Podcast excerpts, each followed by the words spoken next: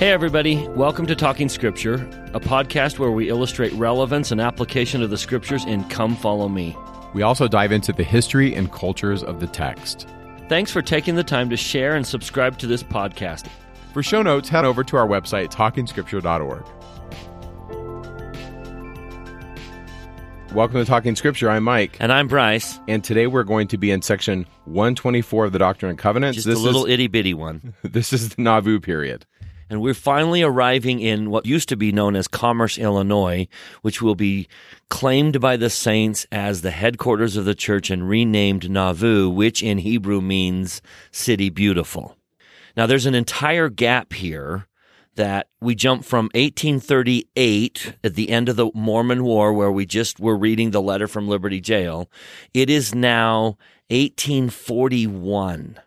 So we've had a considerable time period pass before the Lord reveals anything in section 124. So I know what you're asking. What happened to Joseph? How did he get out of jail? Great question, Bryce. The short story is Joseph actually escaped from custody while he's being transported for trial. But he and other prisoners were actually allowed and even encouraged to escape by their guards. So here's the story. By early April of 1839, the prisoners had learned that they would be transferred to Daviess County for a long awaited trial. And so, Joseph and the other prisoners leave Liberty Jail under a 15 man guard. And then two days later, uh, the prisoners get to Gallatin. And then on April 10th, a grand jury met and it returned indictments for arson, riot, burglary, and treason, and also receiving stolen goods. Judge Thomas Burch then agrees to change the venue to Boone County. And it's then that the prisoners are set off for Columbia in a two horse wagon with a guy by the name of Sheriff William Morgan of Daviess County. Now, at the time, there's another man, and his name is William as well. His name is William Bowman. And these two Williams William Morgan and William Bowman are the guys that are in charge of transferring the prisoners. And so while they're traveling east through Chariton County, the prisoners escape. And were they allowed to escape? They escape on their own, or was it, oh, the door's open, wink, wink, wink, we're going to go in into this pub? Yeah. That's the question. That's the question. So I want to just backtrack a little bit and talk about this release. William Bowman was actually the first sheriff of Daviess County. And William's cabin that he is living in at the time previously belonged to Lyman Wight, a member of the church. Following the surrender after the Mormon War, Bowman laid claim to Wight's property. Now, Lyman Wight's one of the prisoners. And I don't know if this plays a, role, but I'm assuming this is just me. But if I take over another man's property and now I'm in charge of guarding the prophet and there's this pressure to let him loose, I see that as a potential motive for him letting him go. But to make a long story short, on Tuesday, April 16th, the guard and the prisoners stopped for a night at a place near Yellow Creek in Chariton County. Sheriff Morgan, he tells Lyman Wight that he wishes that he was at home. And then he adds, by darn, he swears, but I'm not going to swear. He says, By darn, I shall not go much further. Hyrum Smith then testifies that Morgan told them that the judge, Judge Burch, instructed both Bowman and Morgan to never carry the prisoners to Boone County. So we're back to this he said, she said, but you can see Judge Burch giving that order. We just want it to go away and then the guards are going to be the ones that are going to let him go and then we're going to deal with the backlash later. So Hyrum Smith reports this. He says quote they went to bed that night and were soon asleep. Shortly afterwards sheriff morgan told us i will take a good drink of grog and go to bed and you may do as you please he and another guard then provided them with two horses and helped them the prisoners load the animals with their belongings. That's Hyrum Smith's account I'm going to side with Hyrum on this, and I'm going to say I think Hyrum's telling us the truth. I, and to me, it just makes sense also politically because some of the Missourians were growing uncomfortable with the governor's extermination order, and they just wanted to drop the whole matter and simply just be done with it. They were embarrassed by the whole debacle with the Mormon War. And so there was some political pressure on the powers that be in Missouri to just make the whole thing go away. I certainly see it politically that the judge probably receiving orders from higher up. I don't know. I don't have the sources. I don't know where they are if they exist, but I could see the judge getting pressure from above. Hey, let's make this go away. which suggests that a lot of people involved kind of knew that the charge of treason is not going to stick. Joseph is not going to be convicted of treason. So now what do we do? Because we've got this embarrassing situation and there's growing public content to say, no, let's just make this all go away. You're right. Can we even get a conviction? And so this is according to uh, historian Richard Bushman. He says the prisoners had suspected that they were an embarrassment to the state because the vigilante action and Boggs' extermination order would cause a scandal if widely publicized. But at the same time, the prisoners also believed that the Missouri mob wanted to lynch them. Whatever the outcome of the trial, that was a big concern that they had. And so, considering themselves prisoners of war in a hostile country, Joseph Smith and his brethren attempted to escape before, and this time, in April of 1839, they're going to succeed. And these five prisoners waste no time getting out of there. I mean, they just make a beeline for Illinois. And Hyrum Smith writes, he says, I jumped into the mud because there's only two horses, so they're kind of having to share, and they're walking for miles and miles.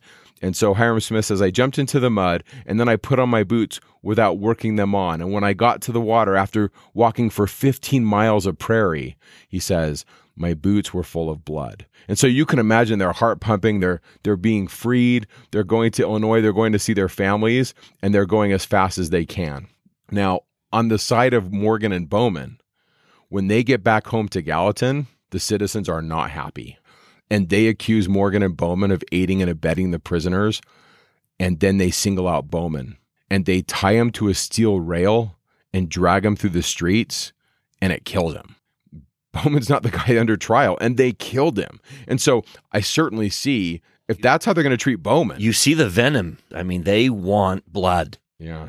And I read the way the citizens of Gallatin treated Morgan and Bowman as indicative of what they would have done had Joseph and Hyrum and Lyman Wight been acquitted. Right. If a court of law says no, there's no legal reason, there's no crime that they've committed according to the law, the citizens would not have been satisfied with that and would have taken justice into their own hands. Yeah. As per what they do to these guards. That's totally my take. And so, on July 6, 1839, Sheriff William Morgan signs a letter that those guys escaped and they did it without any negligence of myself. He basically says, Look, I had nothing to do with this. And his statement, according to historians, contradicts the evidence. And he likely never had the intention of delivering Joseph Smith and his companions to the Columbia, Missouri court. Uh, not only that, but he allowed them to escape, and he did, in fact, aid them in their efforts. And so, with this, his reputation is tarnished, and he leaves the county a short time later. So that's the story of William Morgan and his association with Joseph Smith and the other prisoners that escaped from Liberty Jail. And what's ironic is if you remember when we talked about when the cornerstones are laid in far west for the temple, Brigham Young and the Quorum of the Twelve are coming to Missouri at about the same time Joseph Smith and Lyman Wight and Hyrum Smith are headed up to Nauvoo. They're like passing in the night at the same time. So when Joseph arrives, and this is Huntington's testimony, he says when he saw Joseph that he looked, quote, pale and haggard. And I can only imagine after being in prison for these many months in the horrible conditions of Liberty Jail, how Joseph must have felt. So that's essentially the story of how Joseph gets back into what's now called Nauvoo, but earlier was called Commerce. And it certainly wasn't the city beautiful that it is today. It was a swamp and I think they got it cheap for a reason. But they're going to turn this place into a beautiful city. So Joseph comes out of prison and now his focus is on beautifying this plot of land to make it habitable and a beautiful place. That is such a symbol of the work of Zion in our day. We are to take the swamps of life, the commerce Illinois of life, and turn them into the city beautiful Nauvoo's. And we do that personally in our own personal lives. We do that in our communities. And so that's where Joseph's going to spend a lot of his time is focused on how do we beautify the city and make it a beautiful place. And it, they do. It really became the city beautiful. We have in the show notes a picture of how they platted it out, and you can see the order. It's this peninsula jutting out into the Mississippi, and they're trying to make all the streets these perfect lines. And you can just see how they're working to establish order. Anyway, it's it's a beautiful thing, Bryce, like how you mentioned how they get there and it's a swamp and they drain it and they make it habitable. And by the way, I love how you talk about that's a metaphor for our life. So that's when they arrive. And Doctrine and Covenants 124 was received nearly two years after Joseph and his companions escaped from Liberty Jail. The context to this revelation is unknown but it was received just a few days after the state of Illinois passed an act to officially incorporate the city of Nauvoo. Joseph and his companions are going to work very hard to make Nauvoo a place where the saints can have more safety, much more than they had in Missouri. And so, with that in mind, in the idea that the city has just been incorporated, this revelation is going to affirm really important aspects of the gathering, the centrality of the temple, it's going to include directions for the reorganizing of many of the quorums of the church.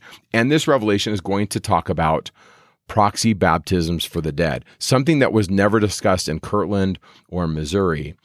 At a funeral of a man by the name of Seymour Brunson, Joseph Smith is going to explain 1 Corinthians 15 29 and the early Christian practice of baptism for the dead but it begins with a very tender mercy for both us and for Joseph Smith.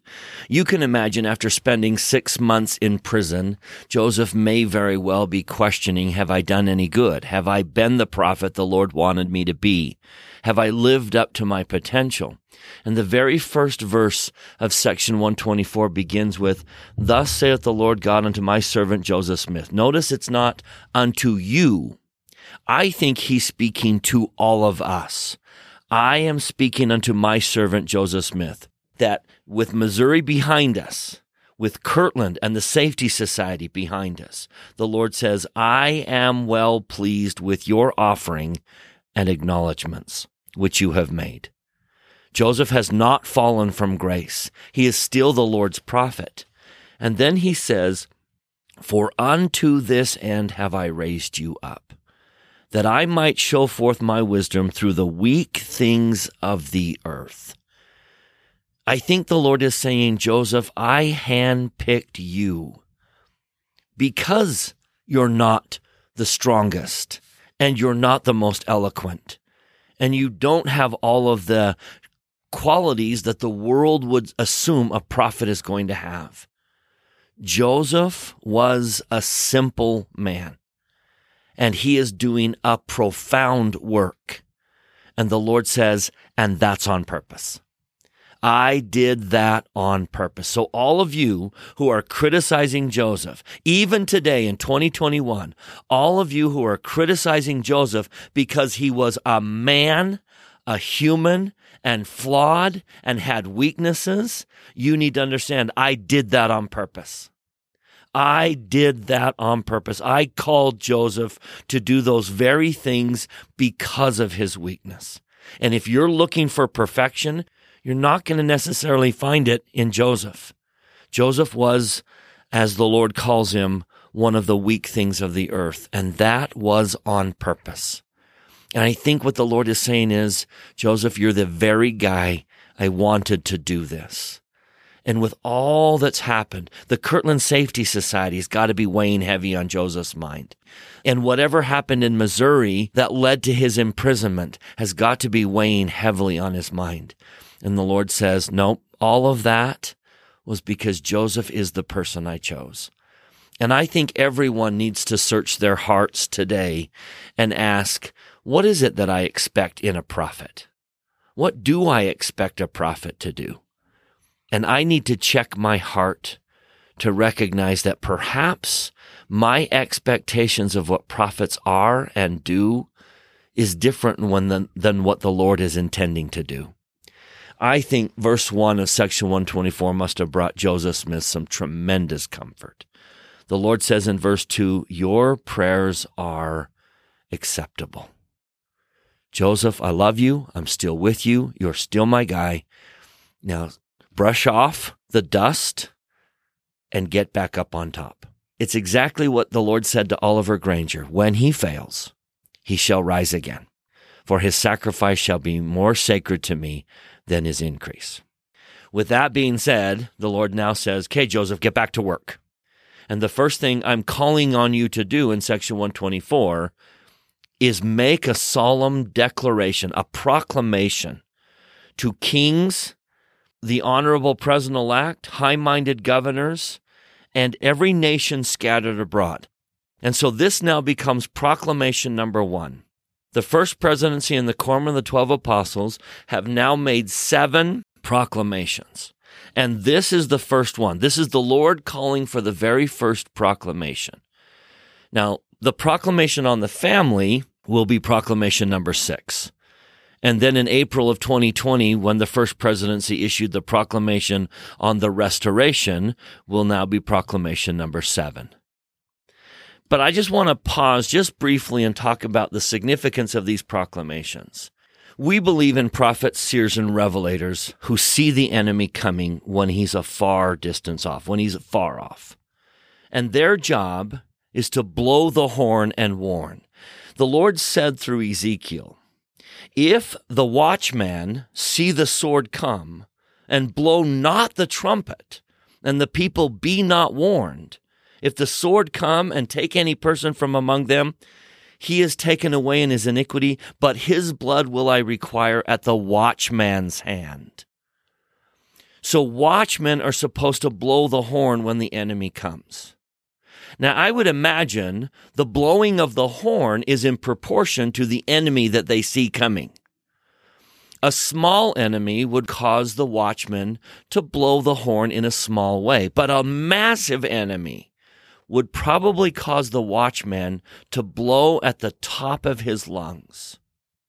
So if you were a modern day prophet, seer, and revelator, and you saw a massive enemy coming, what would you do? Now, to speak in general conference is certainly the blowing of a horn. But is there a louder voice than a conference talk? I would suggest that when 15 prophets, seers, and revelators put their signature on a proclamation, it is because they see a massive enemy coming and they are blowing their horn as loud as they can. What then does it suggest if they wrote a proclamation on the disintegration of the family? What then does that suggest is the biggest enemy coming? It's the disintegration of the family. I think we ought to listen intently to any proclamation that is given. Now, some of these proclamations, as you can see, are given to the world to tell them what the Lord is doing in our day. I think that's the essence of the seventh proclamation on the restoration. We need the world to know that God has restored his truth on earth. And we're going to yell that as loud as we can because for you, not knowing that is the biggest danger. But that proclamation on the family was not just for the world.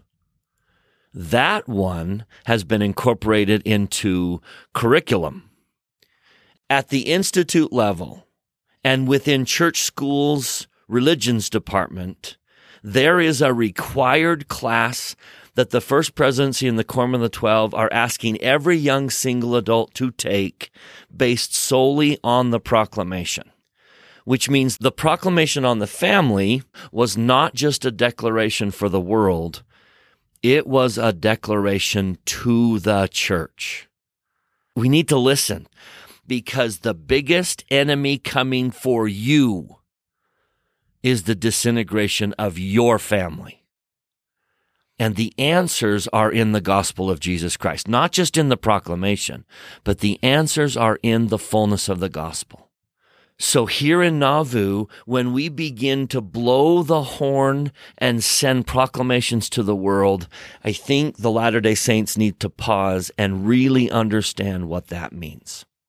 So back to section 124, the Lord calls for a proclamation to be sent out to the kings, the governors, to everyone. We will put a link in our show notes to the Encyclopedia of Mormonism, which contains the first five proclamations and a little bit of history to it. Um, I think all of you are familiar with the proclamation on the family, and you should be familiar with the proclamation made in the April 2020 conference on the restoration. But those are the seven proclamations that we've made. Now, in calling for this first proclamation, the Lord says in verse 4 it should be written in the spirit of meekness and by the power of the Holy Ghost. So write it under inspiration. And then he says in verse 6 For I am about to call upon them, meaning the nations of the earth, to give heed to the light and glory of Zion. For the set time has come to favor her. That's significant. Israel, modern Israel, restored Israel. It was a vulnerable infant in the days of Missouri and Kirtland.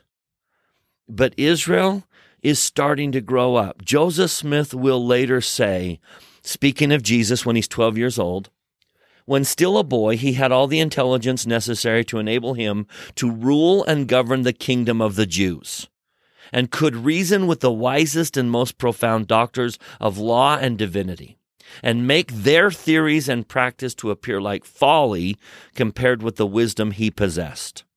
But he was a boy only and lacked physical strength even to defend his own person and was subject to cold, to hunger, and to death. Now he makes the application. So it is with the Church of Jesus Christ of Latter day Saints. We have the revelations of Jesus, and the knowledge within us is sufficient to organize a righteous government upon the earth and to give universal peace to mankind if they would receive it. But we lack the physical strength, as did our Savior when a child, to defend our own principles and we have of a necessity to be afflicted, persecuted, and smitten, and to bear it patiently until Jacob is of age. And then he will take care of himself. Zion is starting to take care of Zion. And the set time has come to favor her.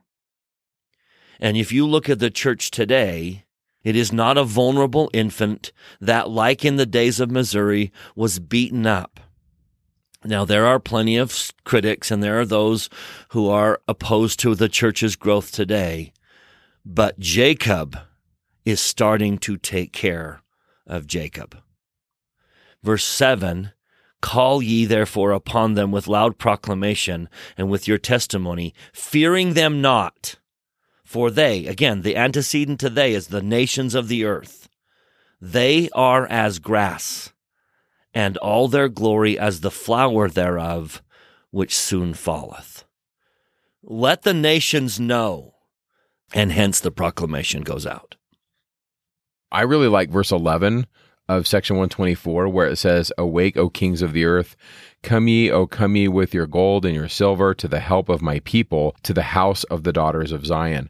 And I like it because it kind of reminds me of those sections where the Lord has this global approach to bringing and building Zion. If you remember where the Lord talks about go to the people that live in the western countries, you know, the sons of Lehi, the Native Americans, go bring them into the fold even though we were prohibited from doing so, the vision remains. The Lord looks upon all of the children of men with a fatherly and paternal regard, and his arms are outstretched to all of them. And so, even though politically and cultural biases prevented it from happening, I really see this as the Lord saying, Despite these things, I invite you to come and do this. And I also understand you know, the kings of the earth aren't reading verse 11 and saying, oh, I'm going to go help these guys build a temple.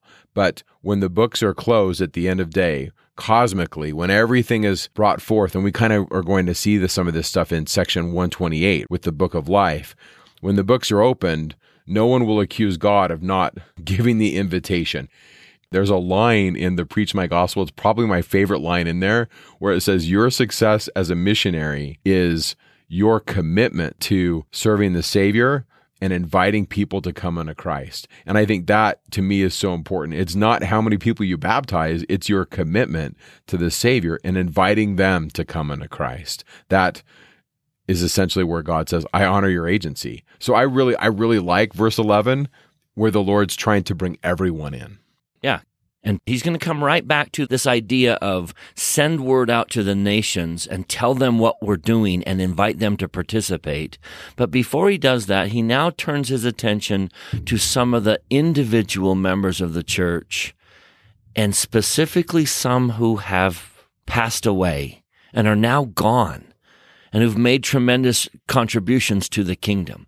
So I love that the Lord goes universal to the whole planet and yet to a small little group of saints and acknowledges the sacrifice that they made. Yeah.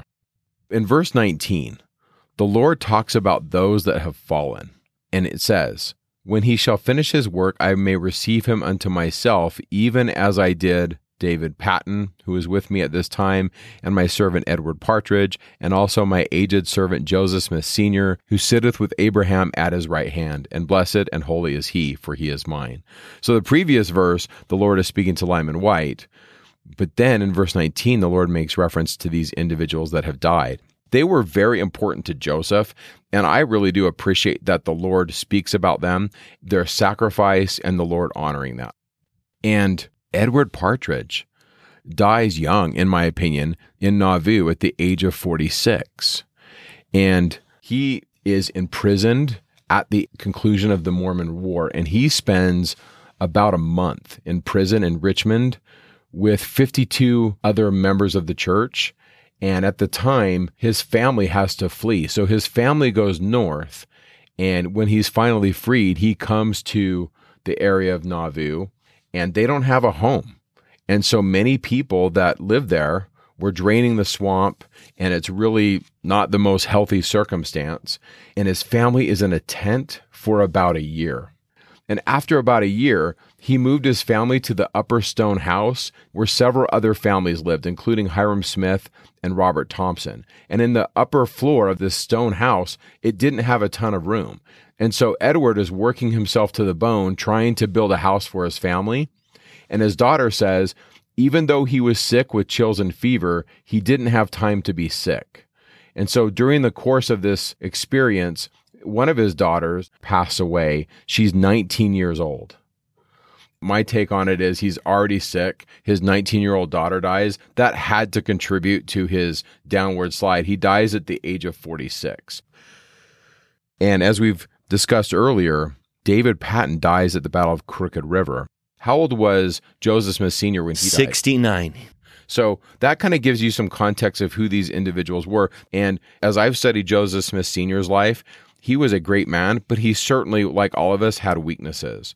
But as we go through this and navigate our life, I really see the Lord working with us where we're trying to stay on the path, we're doing what we can, and the Lord's mercy will bring us home. And we just keep getting up. And I think it's significant that the Lord calls them out because Edward Partridge and Joseph were at odds at times in the past. When Joseph was in Kirtland and Edward was in Missouri, there was some contention between them. Both men trying to do their very best and proceeding to do what they thought was right for the kingdom, but kind of at odds with each other. And so neither Joseph nor his father nor Bishop Partridge have been perfect. And yet here we find the Lord after they've passed away, honoring them, blessing them. They are with me.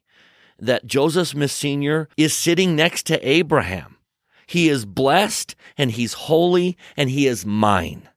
And again, I think it's significant, especially with Bishop Partridge and some of the challenges that he was facing. And now we find him in the bosom of Heavenly Father. And I think sometimes we talk about the prison experience that Joseph had with the others that were there in Liberty, and we forget no, there were a bunch of good Latter day Saints held in Richmond for a period of time, and their families, typically their wives and their children, had to figure it out without help. Their voices need to be heard. And Bryce, that's one of the reasons why I really like Saints, where it gets into the women's voices. And so we're, Bryce and I are doing like a big picture approach to Section 124. But certainly when you start pulling the threads of history, you see the multifaceted aspect of the saints and their suffering and what they went through to build the kingdom. And to me, it just comes down to, they had to have been feeling the Holy Ghost. Nobody is going to be doing these things if the Spirit is not in this work, at least from my perspective, as I've experienced trying to live the gospel and swimming in the mess of history and all the secularism that our culture is dealing with. What keeps me going is that spirit that I feel when I take the sacrament or participate in things that bring me closer to the Savior. And I just think that's probably what pulled them through. I certainly would not want to be living in a swamp in a tent for a year. And so, what motivated a man like Edward Partridge to do this? It was his faith in Christ.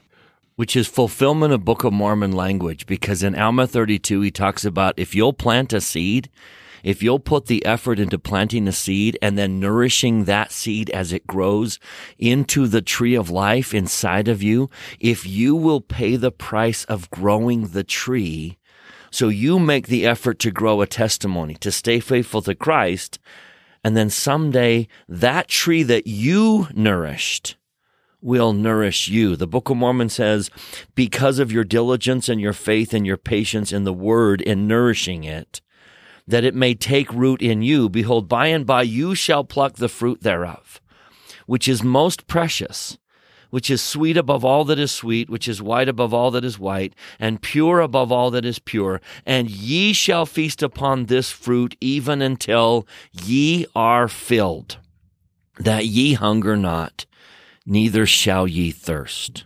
There will come a point where that tree will feed you and nourish you.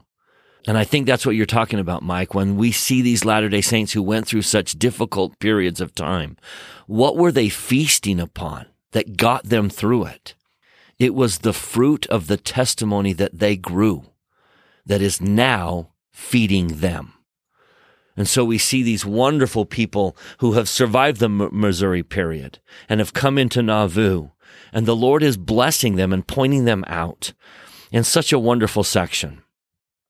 Let's jump to the building of the temple because once again, we've seen this pattern. Joseph got to Jackson County, Missouri, and the very first revelation in Jackson County called for a temple. And then the very next place the headquarters of the church went, so that was Missouri and Kirtland. And then the church headquarters moves to Far West. And one of the very first sections in Far West, section 115, the Lord calls for a temple. Now we're the very first section received in Nauvoo, and the Lord is calling for a temple. We will then go to Salt Lake. And not four days after they arrive in Salt Lake, Brigham Young walks out to survey the land, throws his cane into the ground, and says, Here we will build a temple to our God. So everywhere we go, the Lord is asking us to build temples. Now, in President Nelson's recent conference talk in October of 2021, he talked about temples and said, This is why we gather. The very reason we gather is to build temples. And everywhere we can, we're going to build a temple. So here they are in Nauvoo, and the Lord calls for a building of the temple. And he says, Let me tell you why. So in verse 25, he says, Get everyone together Gather so that we can build a temple. Verse 26 Send you messengers everywhere. Tell the world to come with their gold and their silver and their precious stones. And everyone who has knowledge of antiquities and everyone who has a craft and an artistry, come build a house. Why?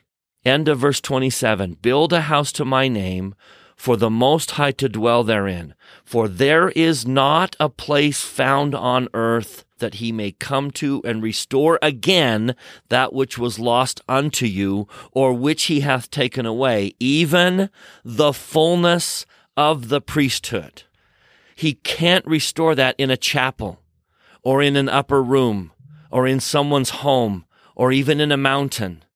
The Lord says later, speaking of the baptisms for the dead, he says in verse 30, This ordinance belongeth to my house there are certain things that we do only in a temple. And that includes, let's be very clear in verse 28, the fullness of the priesthood. The only place we receive the fullness of the priesthood, both male and female, is in the temple. And the Lord is begging them to build a temple so that he can restore the fullness of the priesthood. You've got to feel the urgency the Lord has. And now he's saying, I really want to give you what's been lost.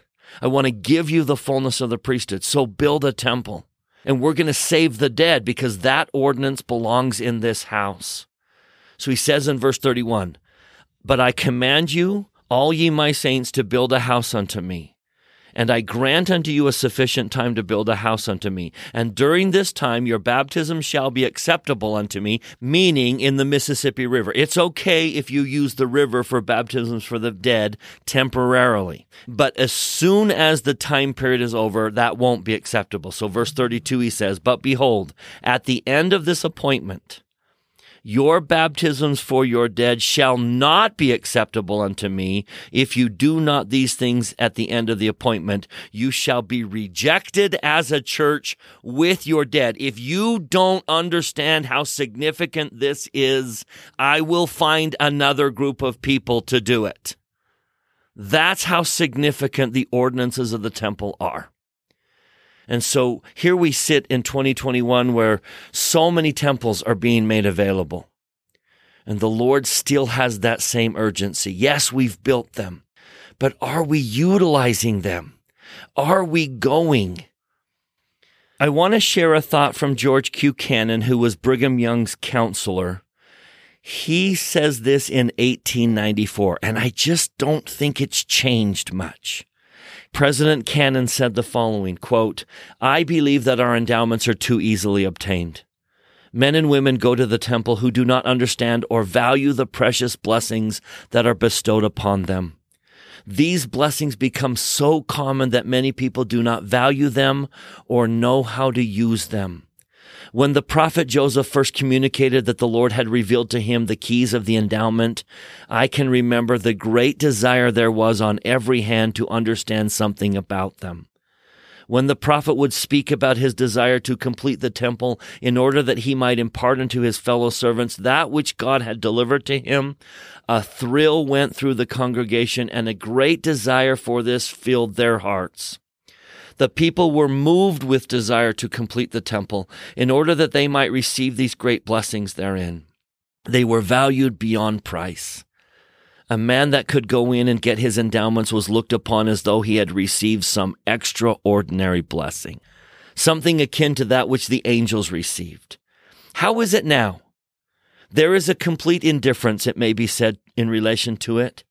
Young people go there stupid with no particular desire only to get married or go on a mission without realizing the character of the obligations that they take upon themselves or the covenants that they make and the promises involved in the taking of these covenants.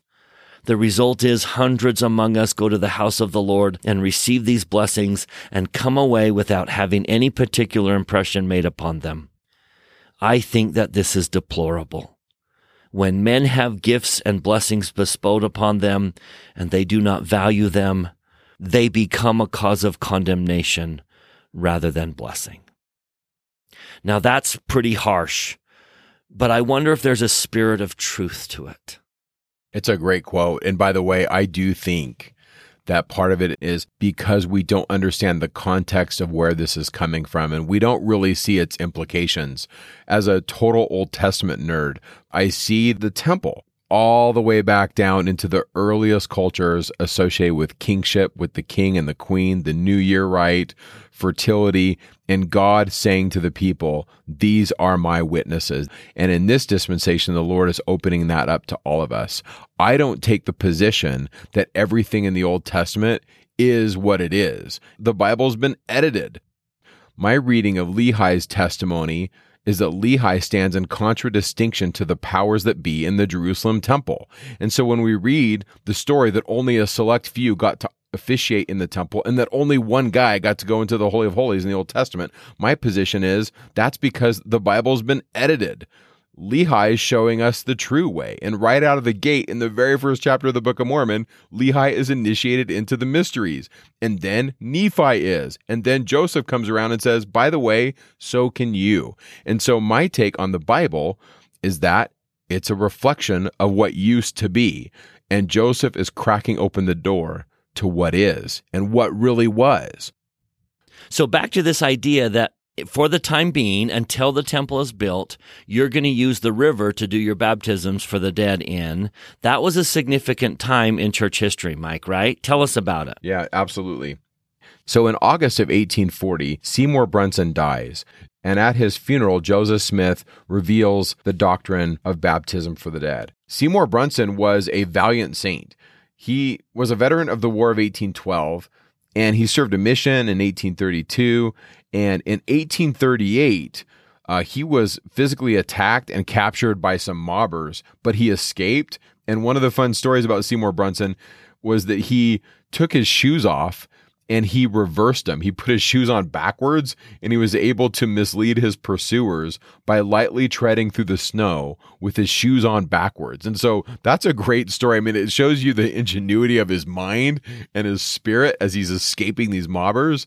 This is kind of who he was. He was just a really great Latter day Saint, but he only lived two years after he arrived in Illinois. And after calling his family together, blessing them, and bidding them farewell, he died at the prophet's home at the age of 40, a very young age. And he was a man that loved the gospel. And so I could see the sweet association that Joseph had with him and how he was loved by those that knew him. And that at this funeral, Joseph reveals to the saints this practice of baptism for the dead which clearly, when Joseph sees Alvin, his brother who is never baptized in the celestial kingdom, that had to be putting questions in his mind as to how that could be. And that is one of the most revealing truths about God's character. That those who didn't have a chance here on earth, you don't run out of time to receive a blessing from God. That has resounded in my soul from the day I was able to understand the God behind the work for the dead is saying, no one runs out of time. No one is denied a blessing simply because they died before they could receive it. That the spirit world is a legitimate part of our mortal experience that those who don't do something here in life have an opportunity to do that in the spirit world. That truth should tell us who our Heavenly Father is and how He operates and how much He loves us. It's not too late. What kind of God is that? And what kind of people should we be? God believes in a continuation of the mortal trial period into the spirit world. And those of you who stress over a loved one who didn't receive a blessing before they died or hadn't made critical decisions before they died, we need to understand that Heavenly Father considers the spirit world a continuation of this mortal experience. And anyone who claims a blessing in the spirit world receives that blessing, even if they died before they could receive it. No wonder this was received with cheering from the saints when Joseph revealed it. Yeah. And so the saints are performing baptisms for the dead in the Mississippi River. But this revelation establishes the idea that that is a temporary practice. You see, this revelation came on January 19th, 1841.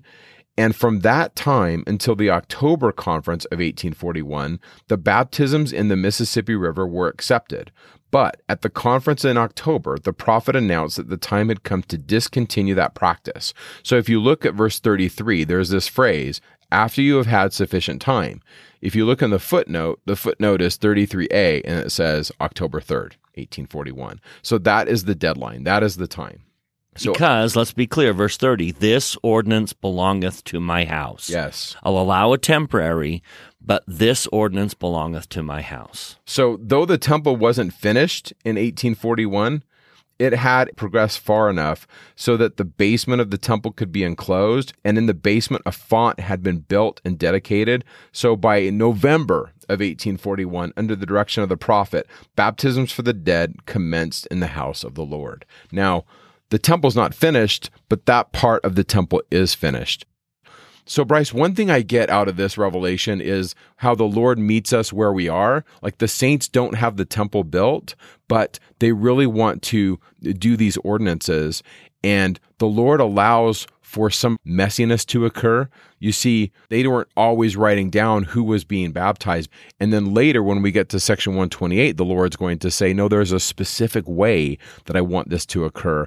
We're going to record it, and there's going to be witnesses. But at this time, I really see the Lord meeting him where they are. And I think that's a principle that really applies in so many instances. Yeah, it's that combination. On the side of the Salt Lake Temple, there are two hands grasping each other. It's man holding God and God holding man. And we are the imperfect ones. And he tolerates that imperfectness because we're holding hands. And so I just love that imagery of there is this sweet spot where the divine meets the imperfect, where immortal meets mortal. And there's a fuzziness in there where the Lord says, look, it's okay that you're human and that your human side is manifest here. I love that little coming together and I love that symbol of those two hands grasping each other. It's heaven and the imperfect holding hands. That's the temple. It is the temple. Now, I want to go back to something Elder Bednar said about the temple. It is as dangerous to not talk appropriately about the temple as it is to talk inappropriately about the temple. Far too many endowed members of the church don't feel like they can say anything about the temple. Therefore, children are growing up with no knowledge of the temple nor an appreciation for it. We need to appropriately talk about the temple more often. So Elder Bednar gives two guidelines. He says, guideline number one, because we love the Lord, we should always speak about his holy house with reverence we should not disclose or describe the special symbols associated with the covenants we receive in sacred temple ceremonies. Neither should we discuss the holy information that we specifically promise in the temple not to reveal. So I would invite you to go back to the temple and pay particular attention to everything that you are asked not to reveal. But then guideline number two from Elder Bednar, the temple is the house of the Lord. Everything in the temple points us to our Savior, Jesus Christ. We may, and I would even add, we should, we may discuss the basic purposes of and the doctrine and the principles associated with the temple ordinances and covenants. Now, let me remind you that safe ground is clearly anything in the scriptures. So notice what the Lord opens the door for appropriate conversations in our families in section 124.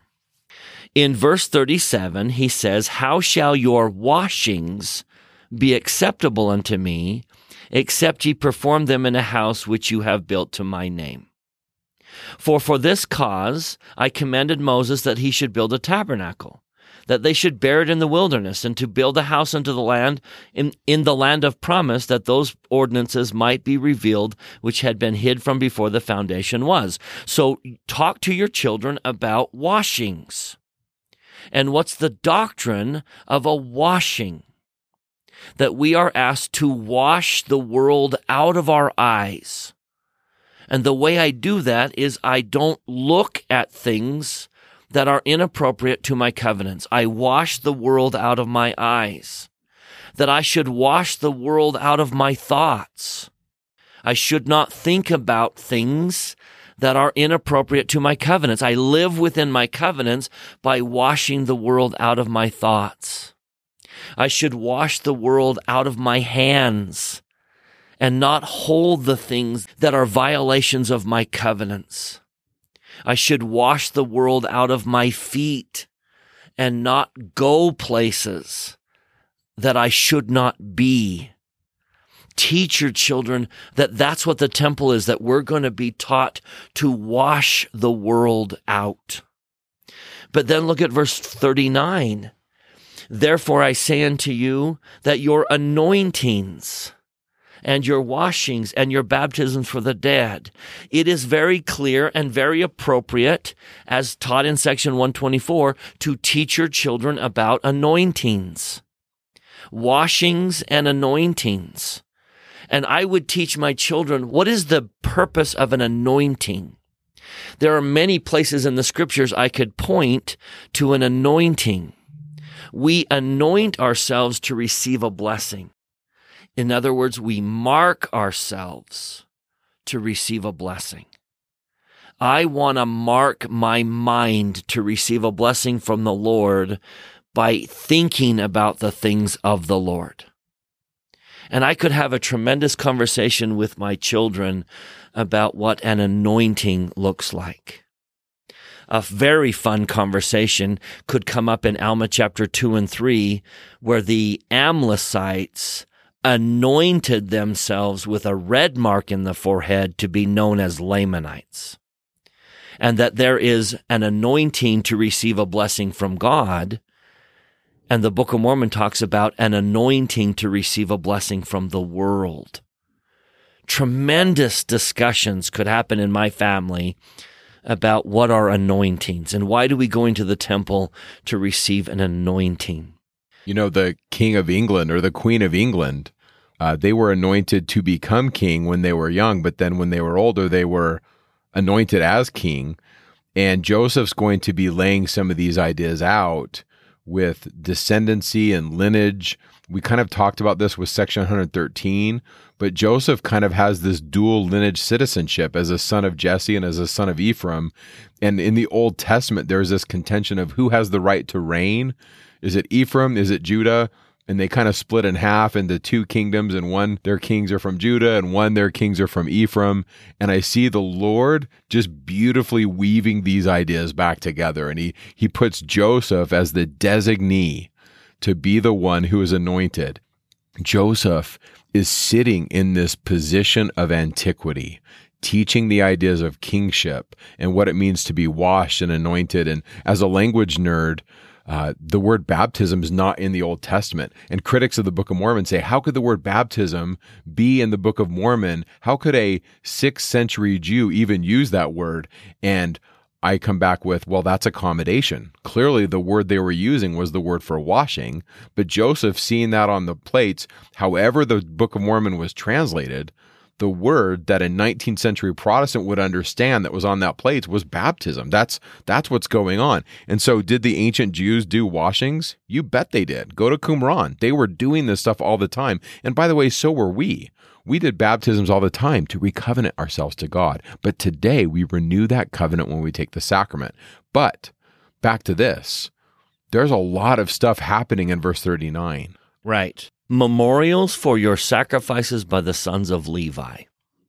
Think about what we do in the temple that might be a memorial for your sacrifices by the sons of Levi. I think we can turn to the scriptures to teach our children about the temple.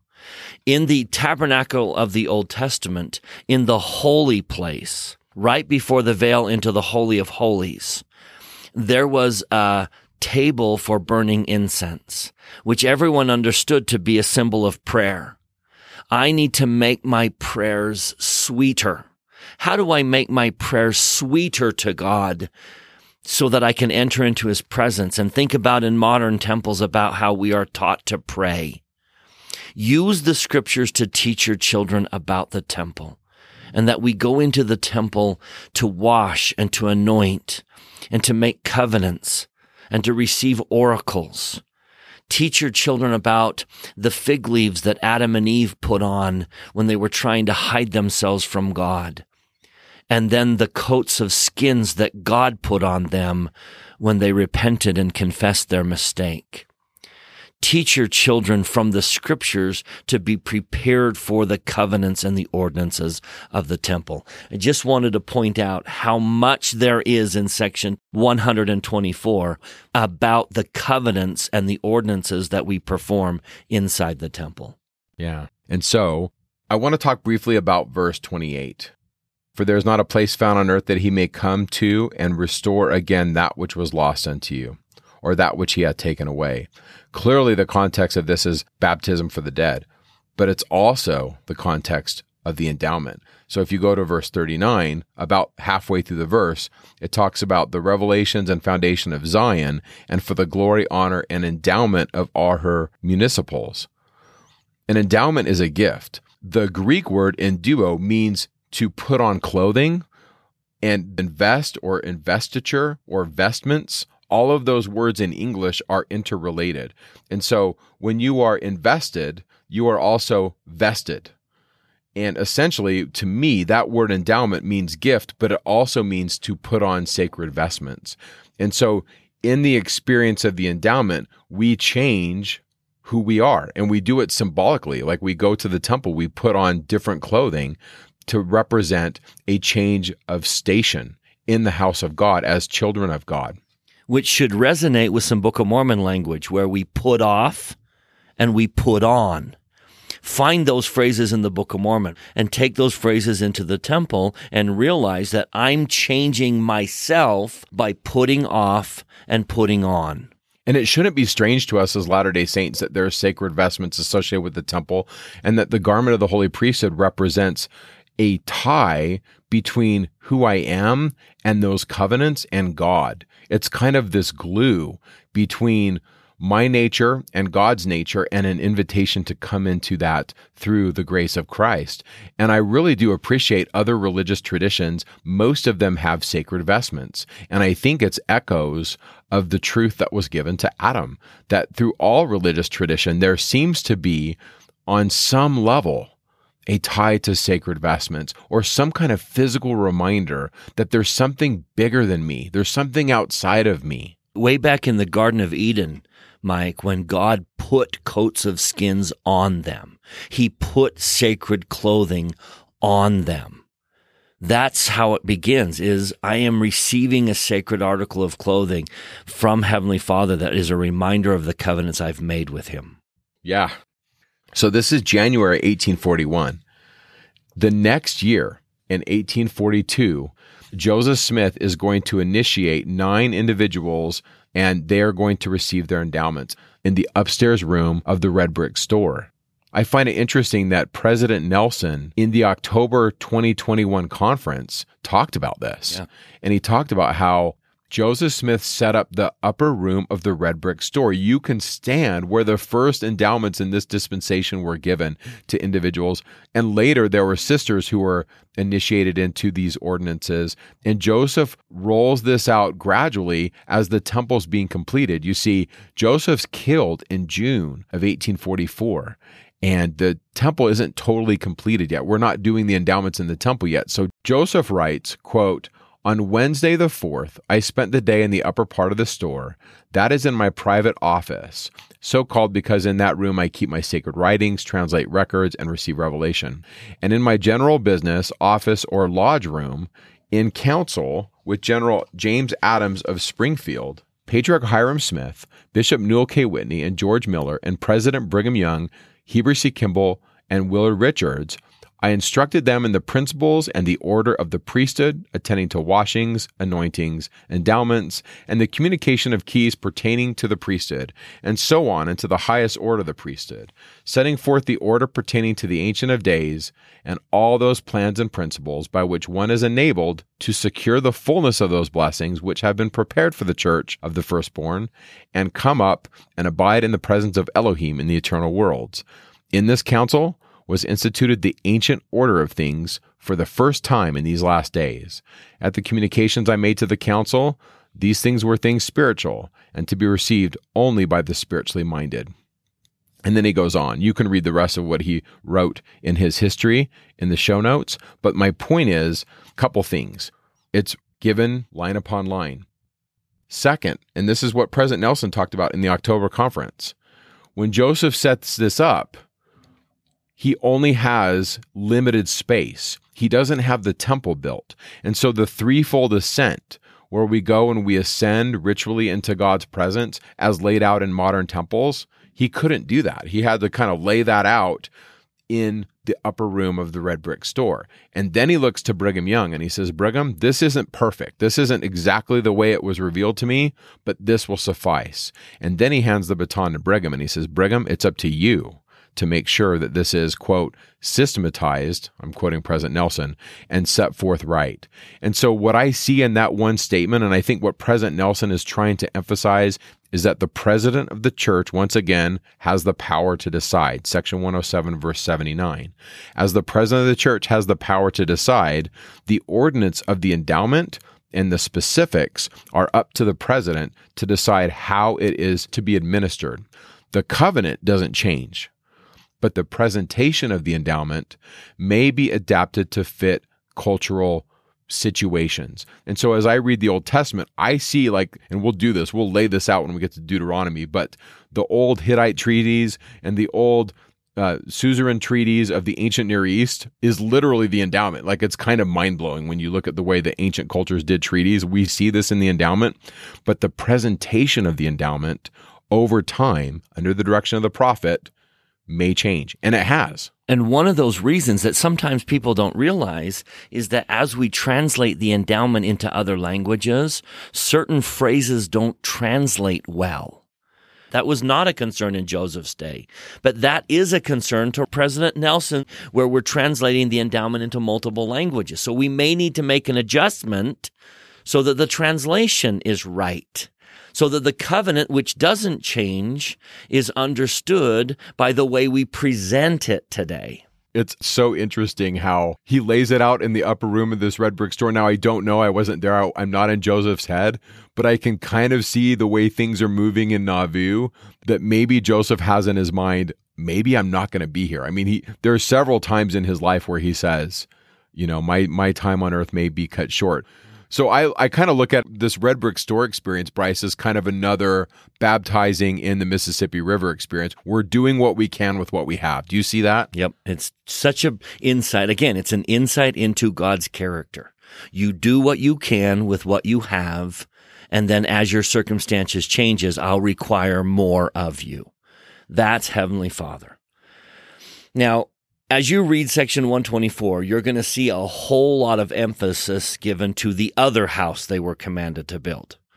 They were commanded to build a temple, but the other house that gets almost a little more attention than that temple in this revelation is a boarding house called the Nauvoo house.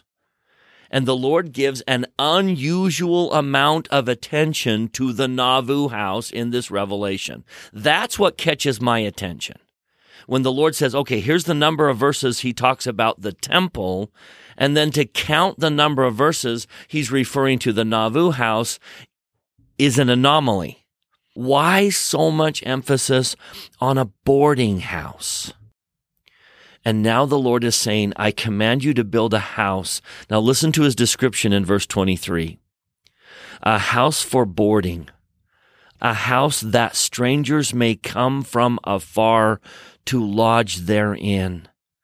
Let it be a good house, worthy of all acceptation, that the weary traveler may find health and safety while he shall contemplate the word of the Lord. He calls it in verse 24 a healthful habitation. Do you see maybe a symbol here of our personal lives and to be a little bit more welcoming to strangers, to give strangers lodging where they can be safe and healthy while they investigate and contemplate. Maybe some of the reasons that the conflict occurred in Missouri was this exclusionary spirit that says, we don't want you around us. I like that, Bryce, because I think these verses are inviting the saints not to be cliquish. Yes. Now think about your personal social media behavior. Think about some of the social media behavior you've seen other Latter day Saints have as they push the weary stranger away. The Lord says, I want the weary traveler to find health and safety when they're with you. Now he calls upon them to put stock in this building. I want everyone to invest a considerable minimal effort in making the stranger feel welcome in Nauvoo. The other part of this is no one could pay less than $50. So when you're buying stock, when you set a minimum price, you're kind of limiting the number of people who can buy it Because if I'm poor and I can't afford a $50 purchase of stock, I'm out. And I think what he's trying to say is, yes, you need to actually commit a great deal on the minimum effort to buy into this stock. But he also sets a maximum so that one wealthy person can't come in and buy up all the stock. And then when the stock raises in value, that one person earns the investment. He earns the proceeds because I was able to buy them up. The Lord is simply saying, uh uh-uh, uh, i am going to give you a maximum so that many people are able to buy stock in this house. This is a big deal. It's something that we all need to do, but it needs to be a sizable investment. Now, as I read social media, as I look out, there are very rarely welcoming, safe places. We as a church, I individually need to do better at building this boarding house. Whether it's in my actual home or in my classroom or in my work or whether it's me riding on the train or at the grocery store. The spirit of what the Lord is trying to say here is every Latter day Saint needs to significantly invest in a safe, healthy place for the strangers to lodge. Let me illustrate in the Book of Mormon. Do you remember where Ammon, Aaron, Omner, and Himni split up to go preach the gospel to the Lamanites? Ammon drew Lamoni's kingdom, was thrown in prison, appears before Lamoni with the attitude of service.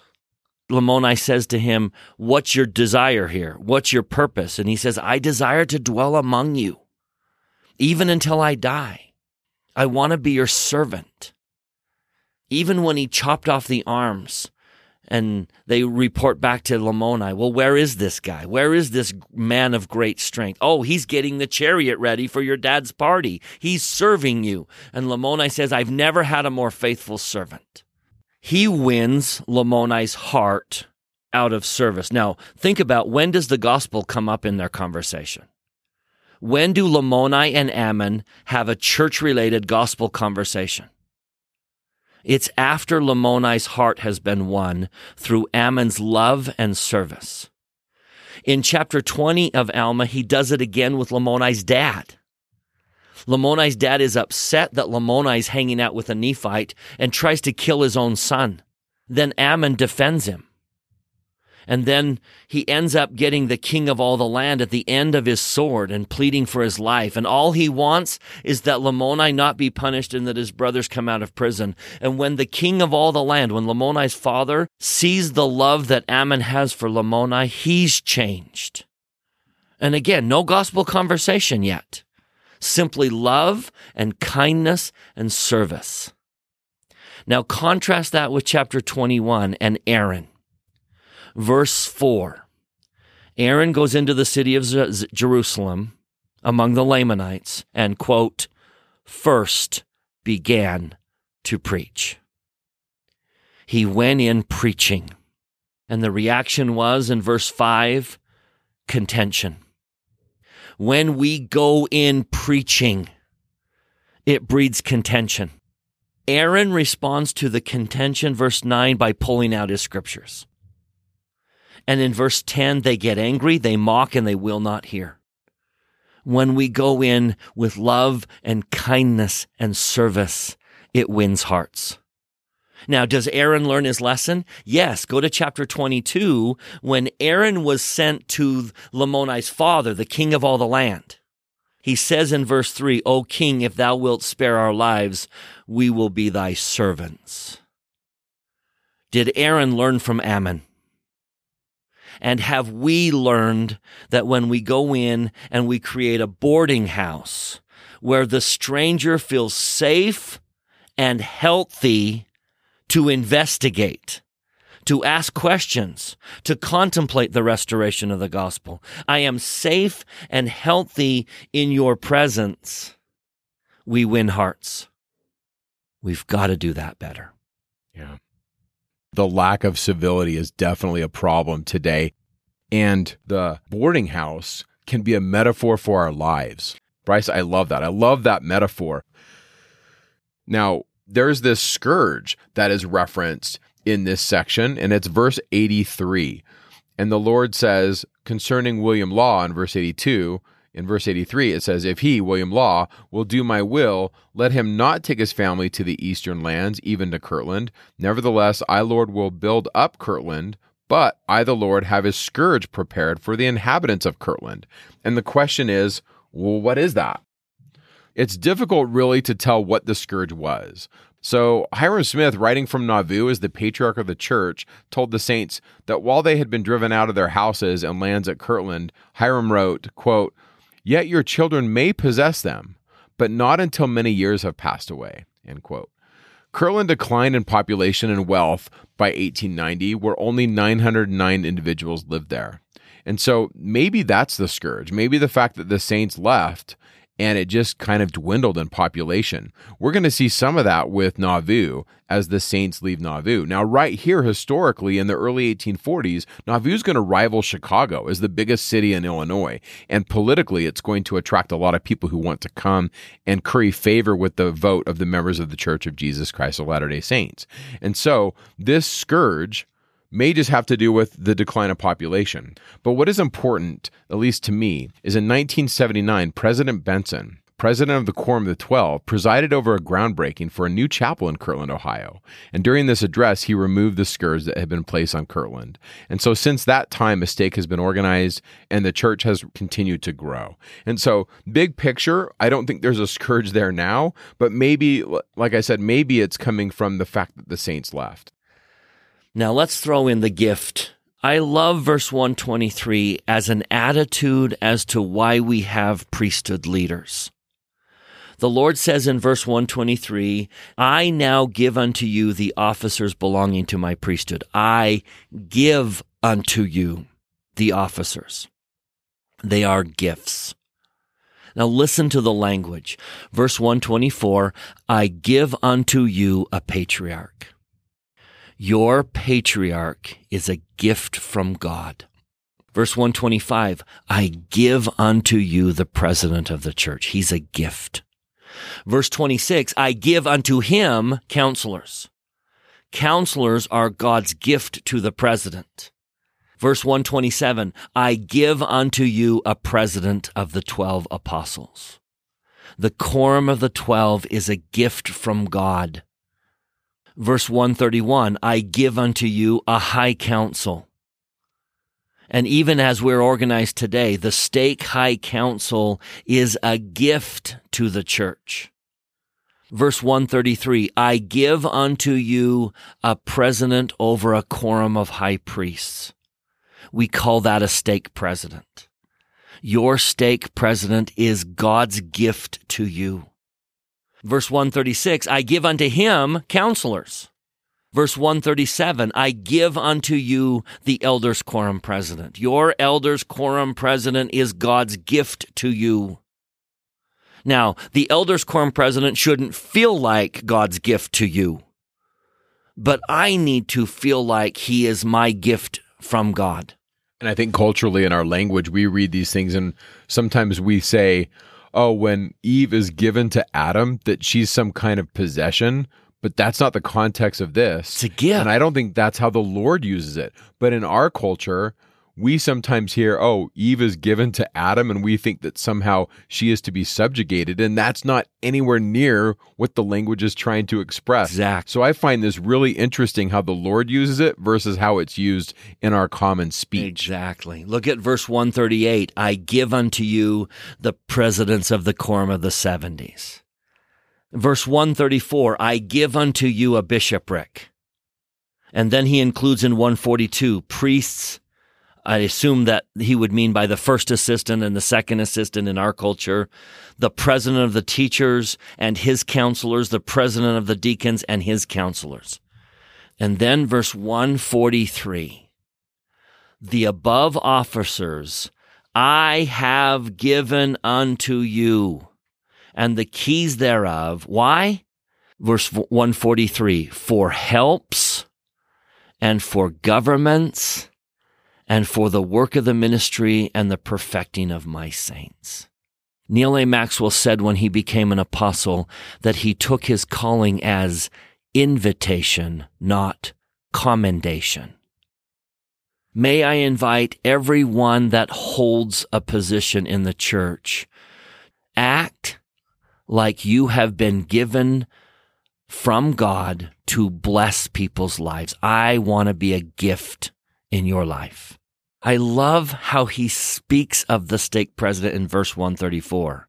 He says, which ordinance is instituted for the purpose of qualifying those who shall be appointed standing presidents or servants over the different stakes scattered abroad. He calls a stake president a stake servant. And if every stake president would remember that my job is to be a blessing unto you and to be your servant, I think we would better be the very people that the Lord is talking about as my gift to you. I like that even for as a father, as a teacher, whatever our calling, we can be a blessing to people. Yeah. And so, with that, we thank you for listening. Thank you for sharing your time with us this week as we've talked about section 124. And we will see you next week when we cover sections 125 through 128. Have a great week. Talking Scripture is not an official production of The Church of Jesus Christ of Latter day Saints. The opinions expressed in this podcast are Mike and Bryce's opinions only. We refer you to official church sources and the church website to clarify any doctrinal questions.